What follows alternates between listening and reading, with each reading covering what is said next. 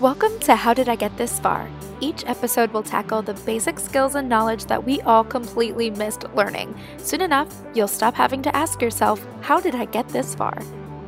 On this episode of How Did I Get This Far, we talk about basic cooking skills. How do you spice up a plain burger?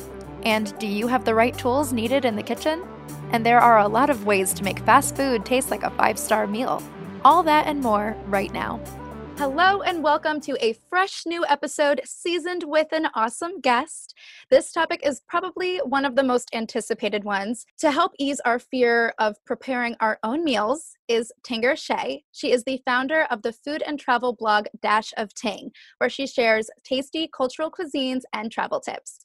She has also hosted shows on Tastemade, which we probably all watched because it made basic cooking look easy. Ha ha. But thanks for being here, Tinger. Hi, thank you so much for having me here. I'm very excited and I'm excited to share a few tips with you guys on how to elevate your meals. Absolutely. Yes. And, you know, the way we connected is kind of related to the topic. Um, when I was casting foodies for a game show, you had replied to my Facebook post. And once I looked into you more, I knew that you would be perfect for the show.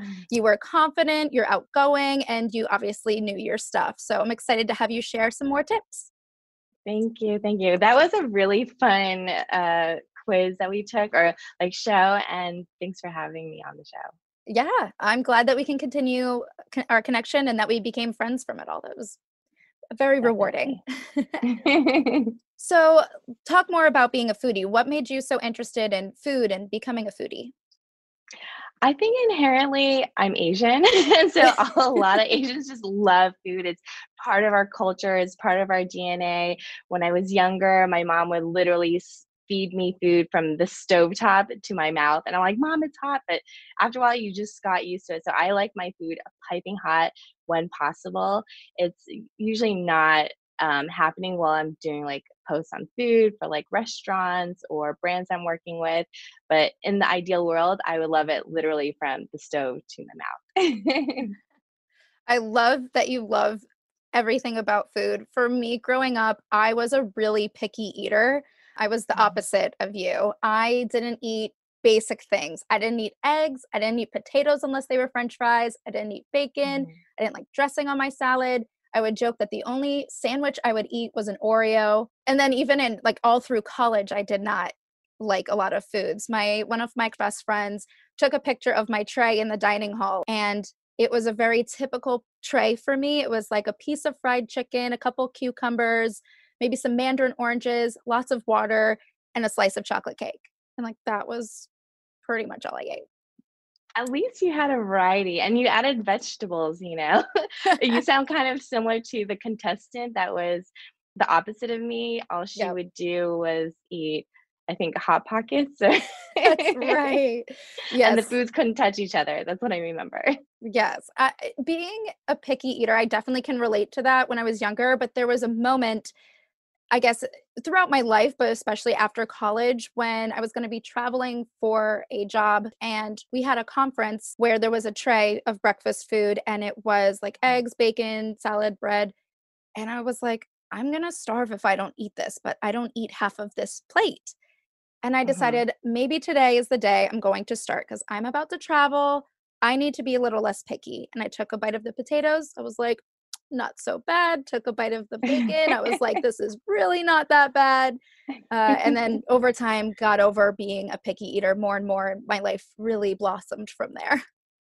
So it was because almost at, not out of choice, just because you're like, I'm, I'm in survival mode. I need to eat something. Yes. Well, that's, no, that's good. Seriously, it was very stressful. Whenever someone wanted to go out to dinner, I would have to look up their menu ahead of time to even see if I could eat anything there.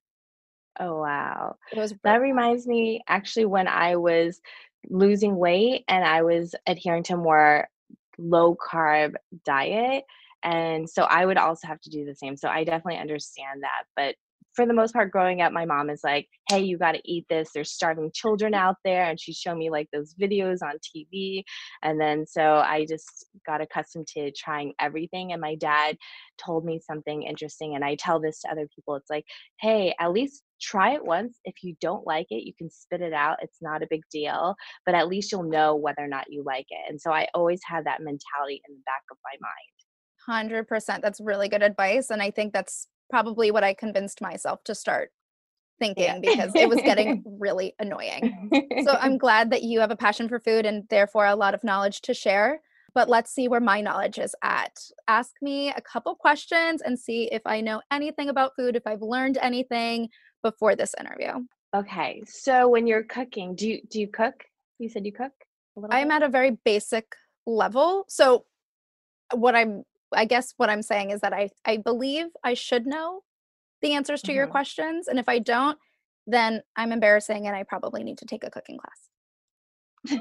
but I no do worries. want to say I in I believe it was 11th grade I was in a cooking class in high school mm-hmm. and we got paired up with a classmate and we had to create our own recipe and then we had a big party in the classroom where we all tried each other's foods voted on our favorites, and whoever had the best won aprons and um, Olive Garden gift cards. And oh, my nice. friend and I won. We made yeah, thank you. And it had to be inspired from a chef. So we were assigned Paula Deen. And so oh, we had nice. to obviously incorporate butter, something very yes. like delicious. So we yes. did um, fried chicken bites. So we cut up little pieces of chicken, covered it in flour, egg, breadcrumbs, I believe is the order that took a long time for me to learn. And then we made like a ginger dipping sauce and we won with that recipe. Oh, that sounds really delicious. I'm hungry now. yeah, it was, it was great. I made it several more times after we won because I was very impressed with our recipe. nice. Okay, so one of the questions that a lot of people are even not sure about when you're cooking, let's say you're sauteing and you want to add flavor to your dish, would you number one, add in garlic first, or would you add onions? If you're going to eventually add both in your, like, let's say pasta sauce or, or any dish that, that you would create, like, would you saute the onion first or would you saute the garlic? So, when I said that I have basic cooking skills, I definitely didn't mean adding extra ingredients like garlic and onion. I would have probably mm-hmm. skipped those steps. So, this is going to be off of what I've seen on social media. And I think when I've watched Tastemade and Tasty videos, they do the mm-hmm. onion first. So I'm going to say onion. Ding, ding, ding. Yes. Why? Yeah, is there's a reason? Yeah, the garlic actually burns much faster. So you want to saute the onions first. You can let it brown to sweeten it a little bit. And then you want to add in the garlic. If you add in the garlic first, it'll burn and that can produce a little bit of a uh, a taste that's just not as flavorful. Um, it just tastes like a little bit more burnt uh, versus the onions. So you always want to put the onions in first versus the garlic. So another question: Do you you you said that you made your fried chicken? Did you ever did you ever like marinate or tenderize some of your meats while you're cooking? You're so funny, Tinger. You think I marinate my chicken before I cook it? You're so funny. No, my dad does. Um, mm-hmm. And I I know there's a, a grand reason for doing that. I'm sure the flavor gets soaked into mm-hmm. the chicken in some way, but I mm-hmm. personally mm-hmm. do not do that or tenderize okay. it. I've never I've never done that either. okay. So my question is um, what type of fruits it's not a yes or no questions but like what type of fruits do you think help to tenderize the meat did you say fruit? Yes fruit. I'm gonna say the trick is always a lemon. Somehow i feel like that always helps in everything so that is the only fruit i can imagine could be the answer so lemon. Um well with acidity yes but um, I don't know if you want to add like lemon necessarily to like your meats. But what you can do is you could add in like chopped mangoes. You could add in chopped pineapples. You can and if you're lazy uh, or need something more convenient you can add in like orange juice apple juice. It just kind of sweetens up the, the flavors of the meat especially like beef and lamb and and those kinds of meats red meats. And then what it also does is it breaks down and makes the meats more tenderized. So when i make ribs i make my mom's chinese barbecue pork. What i end up doing is i'll add in a little bit of orange juice or apple juice and then add in whatever you know ingredients on top of that and then i just leave it overnight and then it makes the meat just so much more tender when you're biting into it. Let me get this straight. You're saying that if i put orange juice and, and when you say orange juice you don't mean like tropicana you mean a squeeze no orange. it could be tro- no it could be tropicana because it's the acidity that helps break down the meat. Okay. Sure thing. I don't know. I don't know about that but you would know best so yeah, and you don't need a lot, just a little bit. So if you're if you're looking to make any like steaks and you're going to put a marinade, you can always add in just a little bit of like a juice that is acidic, and then it'll help break down the meats, and that way it's more tender when you eat it the next day. Amazing. And it so it mm-hmm. has flavor and it also helps with the texture of the meat. Yes. Yes. Mind blowing. Okay. Definitely not something I expected to learn today. Never heard there were other uses for apple juice and orange juice. I understand yep. pineapple, maybe not pineapple juice. I understand like people add pineapple and maybe mango on top of their food after it's cooked, but mm-hmm. I have never mm-hmm. heard it embracing the meat beforehand. So that's Yeah, yeah, yeah. It, it definitely works. Okay. Maybe I'll try it and report back, but if I do, everyone yeah. will think I'm crazy because I don't think that's a commonly known fact. okay, well, let's dive into some more questions. Before we get sure. into tricks for simple meals and ways to spice up prepared meals, let's start with a basic step. What are some basic tools that we should have in our kitchen for regular everyday survival mode? So, I definitely recommend a cutting board a knife, and it can be any kind of knife. Um, you don't need to go too fancy. Preferably a knife that's at least maybe four inches long, a little bit like heavier. So that way you can cut into like meats if you need to. You can cut into vegetables. Um, and then what I also recommend is like a pan, a flat pan, maybe about six to eight inches if you're just cooking for yourself, and then a pot. Maybe the pot can be maybe eight inches. Sometimes it can be as large as like 10 or 12 inches in diameter. And, and then obviously like a spatula of some sort. So those are kind of the basic hardware of what I recommend for a beginner.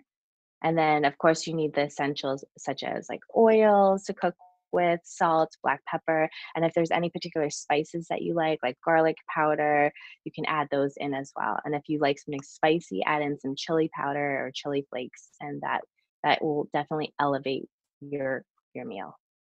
Okay, perfect. I think that's a good starting point. I'm sure you'll add more utensils and spices as we continue through more questions, but good to know. It was only like maybe five or six things you said, so it's not as overwhelming as it probably yeah. seems.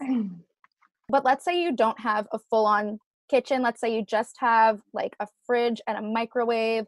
What are some things that we can make besides another round of like ramen or easy mac that we could use with just those tools? Well, there's a lot of different convenient foods nowadays where you can bake in a cup and just add flour, add some eggs, um, stir it up and then add in like chocolate chips and then you can you know make some kind of cookie in that way and then just put it in the microwave um, you can also heat up eggs that way and you can add in like dices of bell peppers like some ham in there stir it up and then you have a scramble inside your cup as well. So there's a lot of different recipes for mugs. I've seen them on like Tasty on BuzzFeed, and I've also seen them on Tastemade. So you can look to those types of websites for kind of like the college or easy living lifestyle uh, recipes. That's a good point. I forgot that there are a lot of ways to use a mug and a microwave nowadays. People have gotten mm-hmm. very creative. Mm-hmm. I don't know if you know a lot about preparing eggs. That has been a really common question from listeners. They've wanted to know how to prepare eggs, especially more on boiling eggs. Do you know a lot about preparing eggs? Well, my recommendation is to put the eggs in the water and then heat it up. That way it slowly comes, it slowly will cook. Um, instead of like shocking the egg by putting it in boiling water, it could crack the egg potentially. And then if you want, depending on how long you or how firm you want your eggs to be, if you want it to be runny or not runny, typically people like allow the eggs to boil for like a few minutes and then they just let it sit. They turn off the heat, they let it sit for uh, maybe a total of like eight minutes, six to eight minutes, and then the egg inside should be a little bit runny. If you want something more like not runny, then maybe you put it in for like 10 or 12 minutes.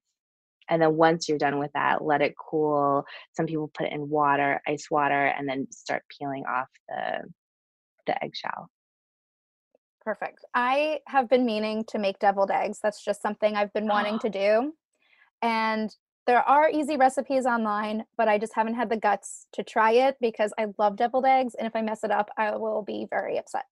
So I just haven't done it. yeah, you can do it. It's pretty it's pretty easy. And just experiment. Don't be afraid. I mean, a carton usually comes with 12 eggs. So you you have 12 eggs to try with and you could, you know, test out like different like heat, like different levels of heat to see what's going to work. But usually around like six to eight minutes is going to produce like a runny, a little bit of a runny egg. So for deviled eggs, you might want to do like 10 to 12 minutes. And if you are really unsure, you can do something a little bit longer than that. But I would say no more than 12 to 15 minutes is probably long enough for to fully boil an egg. Okay, good. I didn't I actually forgot about the point that if I don't boil it long enough, it will not be a cooked egg. so yeah. I'm glad we had this talk before I went forward. Okay, so let's rewind a bit. Some people love fast food. Obviously, mm-hmm. people don't want to always cook and it's easy mm-hmm. and to some people it's delicious. I think it's nasty, but um I think so too. Except Panda Express, I do love their orange chicken, so that's, that's probably one of my exceptions. That is right. I, was that that was your fun fact on the game show, right? Yeah, yeah, yeah. um, so when we do choose fast food, are there ways to elevate it that make it taste and look a little bit more like a five star meal? Sure. So let's say you're going to grab a burger and it's the basic burger, either it's McDonald's, Burger King's, um, In and Out. You know, you could add in fresh vegetables that automatically will elevate the taste, the texture of the burger by adding in like crunchy lettuce, romaine lettuce, or iceberg lettuce. You could add in tomatoes to make it a little bit more juicy. You can add in pickles for that acidity and saltiness. If you want to like elevate it even more, you can add in like different spicy cheeses in there or goat cheese or feta cheese just different types of cheeses to add like another flavor. You could go fancy and put a little bit of truffle oil that you can buy from the store. You Isn't, is also, truffle oil expensive? I've heard it's expensive. You know at trader joe's i believe you can buy it between like seven and twelve dollars and you don't need that much just a little bit or you can buy truffle salt as well to add a little bit of that flavor and saltiness. Um, and if you want to go even fancier, you can pickle your own or buy pickled vegetables and add that to your burger as well to add a little bit of that tartness and acidity. Nice. So, a lot of people probably choose fast food because it saves time, it's on the go. And I think a common excuse, or I guess a reason uh, that people don't cook is because of how long it takes so, do you have any recipes or suggestions of foods that we can prepare that maybe we can do even if we don't have a lot of time that could be on the go? Yeah, so I want to say if you are sautéing a lot a lot of recipes without meat cuz usually the meat part takes the longest. So if it's already prepared meats, um, you can just throw that in. Let's say you want to make a fried rice. So you can already buy prepared food. So you can buy like already cooked rice, already cooked chicken, and then dice up some fresh vegetables and kind of just stir fry together, add in an egg, and call it a day. So it shouldn't take more than, let's say, 10, 15 minutes to heat it up. What are some tricks? I guess a, a big problem for me with cooking is that when I buy raw chicken, I have to mm-hmm. put a bunch of it in the freezer so that it lasts and I'll put maybe mm-hmm. like one or two cutlets in the fridge with the expectation that I will cook it. Mhm, then I don't want to. So it either goes bad or I put it back in the Mhm. freezer. And then when I put it back in the freezer, I decide I want to cook it, but it's now frozen and I can't use it. mhm, So, do you have any advice for, I guess, more so with cooking with meat? Sure. So let's say uh, for chicken, what you could do is you could take it out of the freezer, marinate a few different flavors that you like, and then what you could do afterwards is you could stick that in the toaster oven, your oven. You could pan fry it. You could also put it in the air fryer, which if you don't have, you need to get it. It's so easy to cook it. with that. Yes. And then what you can do is like since it's already made, you could always put that finished product back or finished meal back into the freezer and eat it later on. So it'll still be good, especially for meats. Okay, that's very helpful. And that'll save yeah, and that'll save you a lot of time afterwards because then you can just pull it out, you know, stick it in the microwave or dice it up and, you know, saute it however you like. But just having that prepared food already, that'll save you a lot of time later on. I definitely agree. Do you have tricks for making sure the meat doesn't get really dry in case you do end up, you know, saving it and reheating it? Mhm.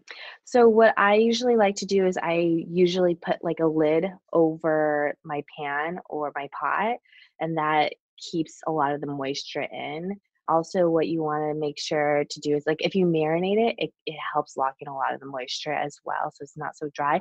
And also cook the chicken in like a low heat, like a low or low to medium heat, because if you cook it really high, you're already like gonna burn the outside and then and then in order to like to fully cook the inside if you keep the heat that high it'll just make the meat just very tough and you don't want to do that. So if you're unsure on how to cook meat just cook it on like a low heat setting and that should help a lot.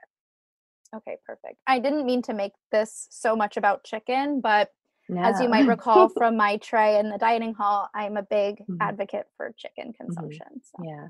And you can also wrap it in tin foil and bake it in the toaster oven oven or air fryer as well and that'll keep the moisture in okay. So, this air fryer is clearly a hot item. I need to invest. yes Yes, yes. You can get one as cheap as maybe like $60 all the way up to like several hundreds of dollars. And if you're just cooking for yourself, you can just buy one of the smaller ones. My mom bought me one last year and I'm so grateful. I love it. I cook everything in it. Great.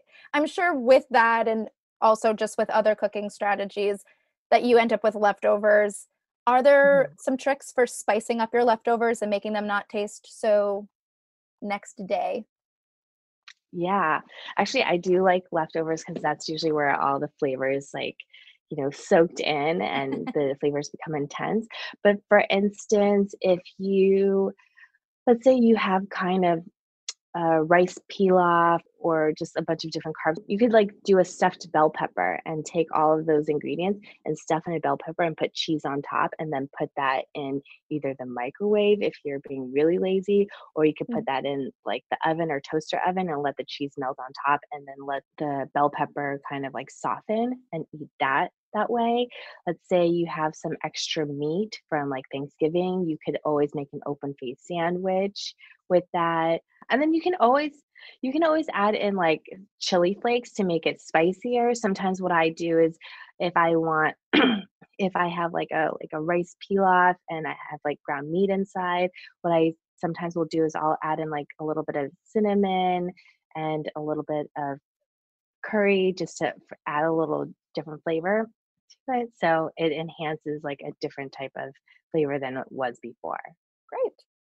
Uh, okay, I have a kind of different question, but still, I think a very helpful one. What are some easy date meals? So, let's say someone wants to impress their boo. What are some meals that you can make that will impress somebody? Or even better, what are some ways to make meals with that person and not look super embarrassing? Sure. So you could do a chicken or a fish. You can marinate that in different sauces that you could buy at the grocery store, like a teriyaki one, and then just put it on low heat. You can also boil or steam some vegetables. And I say I I pick those two types of meats and that type of vegetable just because it's very light Um, so you'll feel like full but not heavy. And because if you feel heavy, you might feel sluggish and you want to save that energy for the good conversation. And if Good all else fails. Nice. or whatever you want to call it. Um, and then if all else fails, just make sure you have really good wine or tequila. and uh, I also may suggest, and it depends on the person, but they do say hunger makes the best flavor. So the longer you make them wait, the more likely they're going to be excited to eat your meal. Great point. So yeah, just make sure the meal takes forever to make and you won't be embarrassed. yeah.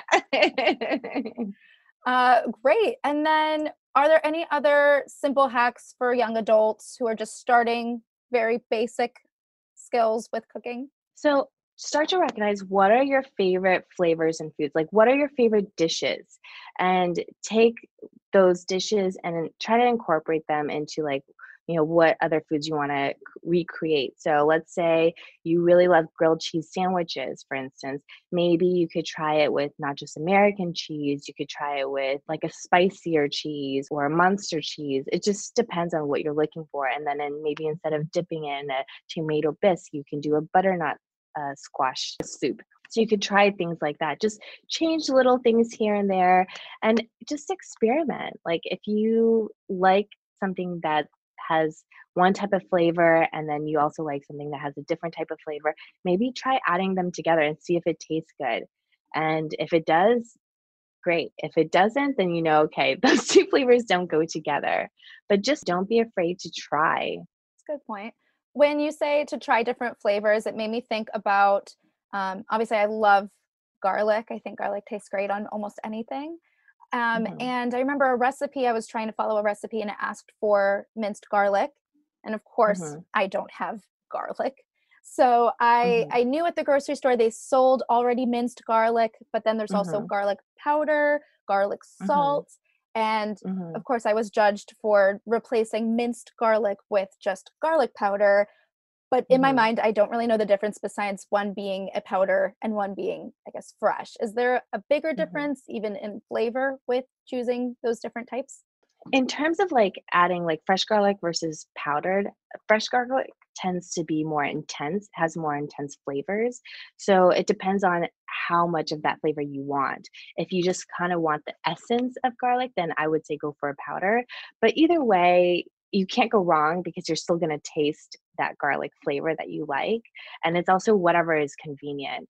Uh, i do want to say for the most part a lot of herbs when they're drier they don't have that same intensity as maybe some of the fresh herbs but at the same time let's say people are experimenting with eating like shiitake mushrooms. If you have fresh shiitake mushrooms in your ramen it's doesn't have that intense flavor. It has like a lighter, more subtle flavor of a mushroom versus the dehydrated ones where we tend to put that more in soups. So that way it creates like a more flavorful stock.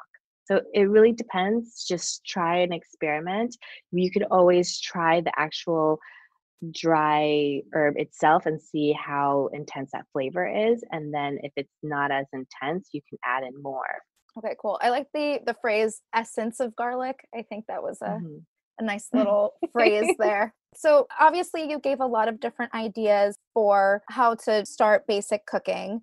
If we want to learn more about how to even cook it in the first place, are there any websites or social media accounts or anything that you recommend that have very basic cooking guidance? I highly recommend YouTubing everything. When i'm not sure about something how to you know how to cook certain meals or how to prep certain dishes i go there and i start searching like how to boil an egg how to make fried chicken and i would say that would be the easiest source so you could see visually instead of just reading about it you could see exactly what they're doing and how they're doing it and what's great is you can actually leave a comment if you have any questions as well and then once you get used to the basics you can start looking at different videos on Instagram or Facebook through Tasty, through BuzzFeed's Tasty site, or through Tastemade. Um, one of my sites, once you are more experienced, or if you want to create something that's just delicious and a little bit more intricate, you could go to Epicurious. That's one of my favorite websites for regional cuisine. So I've had like a Moroccan dish that closely resembled to a Moroccan tagine that I had in Morocco. I've also looked up Chinese dumplings, and that website has a version more closely to what my mom would make versus other websites that I have seen. Amazing.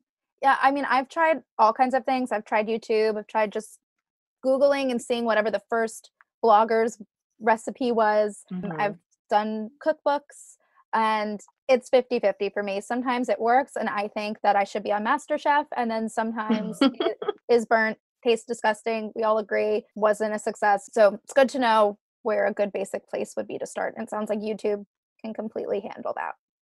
Yeah. And just don't be afraid to experiment and try. I remember when I was in college and I first started cooking because I don't have my mom, you know, cooking for me anymore.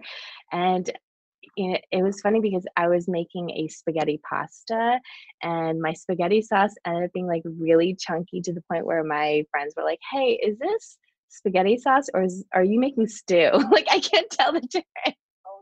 Uh, yeah. so then I realized, okay, maybe I should finally chop the onions and the bell peppers and whatever else I wanted and mushrooms that I want to include in there. I personally liked it.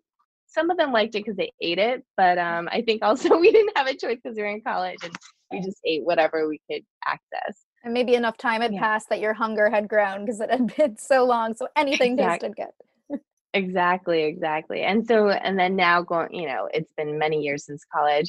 And if I do make a spaghetti sauce and I do it from scratch, I realize like, hey, actually making spaghetti sauce takes time because you want those vegetable pieces to actually almost disintegrate within the sauce itself or immerse itself. And that way it's softer, not too chunky like a stew. So those things just take time and just practice. Practice the dishes that you like and dishes that maybe you want to like make for someone that that you want to impress like your family or your friends or your boyfriend or girlfriend and just keep practicing there's no wrong way and in the worst case scenario if it doesn't turn out the way that you want then try again yeah at least you can say that you tried so exactly good point uh, amazing. I know there is so much more we can cover about cooking. I know that there's so many other foods to cook that we would love to know more about.